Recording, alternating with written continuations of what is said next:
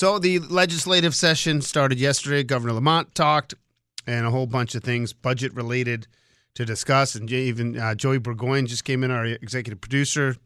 You know, some everyone's wants to know what's going on and why priorities are the priorities they are. And our priority right now is Christopher Keating from the Hartford Courant. Chris, good morning. How are you? Hey, how you doing? How's things? Things are good. Things are good. Uh, first of all, let's get the car tax thing out of the way because before we get to the session, so I don't know. They get a committee together to explore this option, and then they meet, and then they come out and they say we have no, nothing to say. Like, is that really what happened?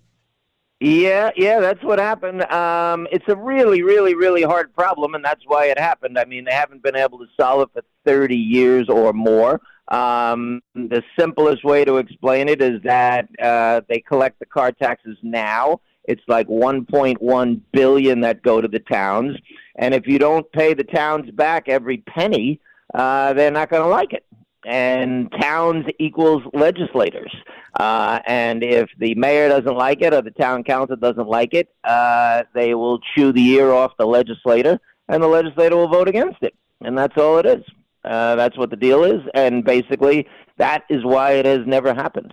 It's very, uh, it's not easy. It is not easy. It's a lot of money coming in uh, to literally every six, uh, every single of the 169 towns, and uh, they've got to be reimbursed, and somebody's got to find a way to do it. And so far, they have not. Well, that's the thing for me. And again, I'm soapboxing it a little bit. I mean, it averages it out to roughly like six million per town if you, you know, do the 1.1 billion and 169 or whatever. And but for me, it's like if you're going to get rid of the car tax, but you're going to find the money in another tax, then it's a waste of time. Yeah, some people think that. Excuse me. In New York, in New York, they would just slam it onto your property tax, so you'd pay it on your home. It's not like you're not going to pay it. Um, you know, so pay. So why know, why make, bother getting rid of it when they're just going to uh, inflict pain somewhere else? Like it only works. It's only real progress, not progressive, but progress if you got rid of the tax and then everyone just figured out a way to live with less money. Yeah, I think I think it's an annoyance. A lot of people view it as an annoyance tax. Um, however, Connecticut, as you know, is the land of steady habits, and um, most of the legislators will tell you if they were starting over from scratch and beginning the system from scratch, they would never do a car tax. They just wouldn't do it. However, since it's since it's uh, you know embedded into Connecticut and em- embedded into all these budgets, uh, it's in there and it might be in there to stay.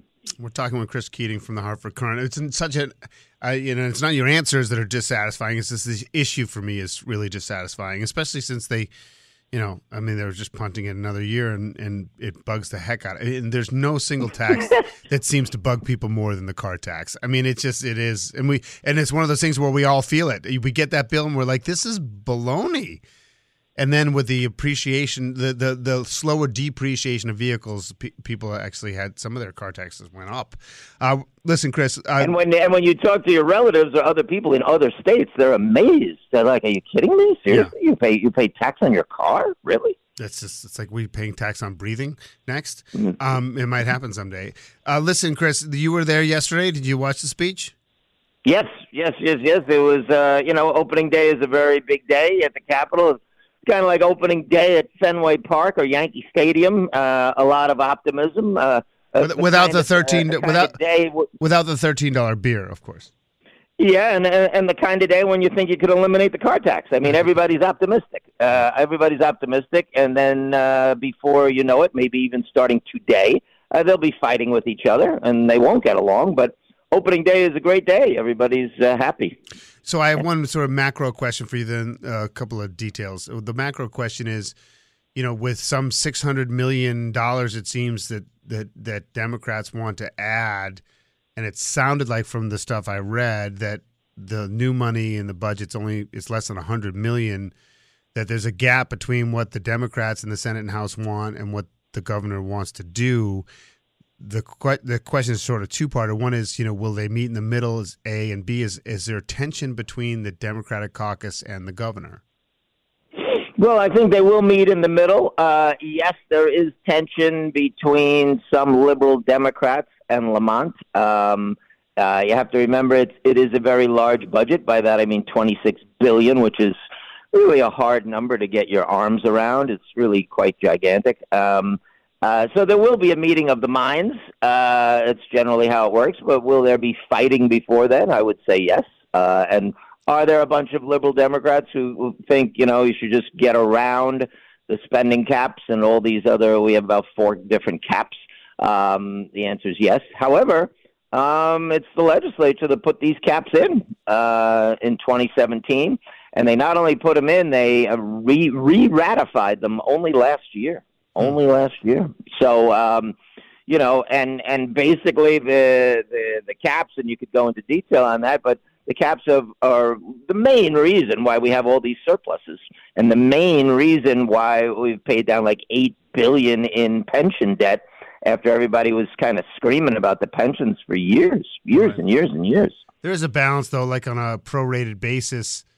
You know, you do want to pay back that, that pension debt at the same time, like people who are currently here now, saying there's a disproportionate amount paying down that, and that mo- some of that money could go toward you know needs, and so it, it's a really interesting conversation. Uh, I had somebody come in and ask me, you know, about, you know, he made a priority. We'll talk about housing maybe in a second, but he made a priority about, you know, railroads, you know, going to New York City. And, and, and I was talking to some in the office, like that, that's like less than 50,000 people a year. And we have all these other traffic issues in the state. Is that a, a weird priority for him to have, or is there people on board with the boosting the rail in the southern part of the state?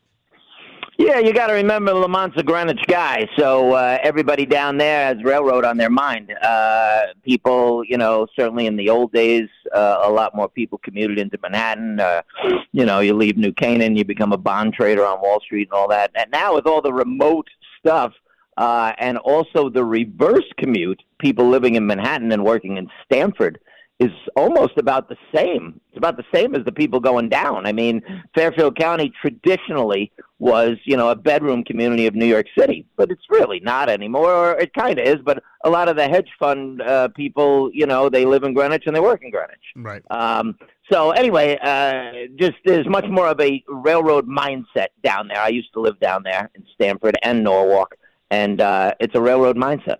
You know, we got to run here. Uh, just real quick, any other things, any takeaways that we haven't mentioned yet that struck you yesterday? Uh, there's gonna there's just a lot of issues. A lot of stuff will not make it because they'll run out of time.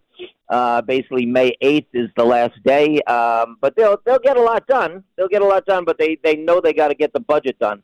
So that will that will uh, take a lot of the uh, air out of the oxygen out of the room, basically. All right, Chris. Thanks for hopping on with us. We appreciate it as always. Thank you. Take care.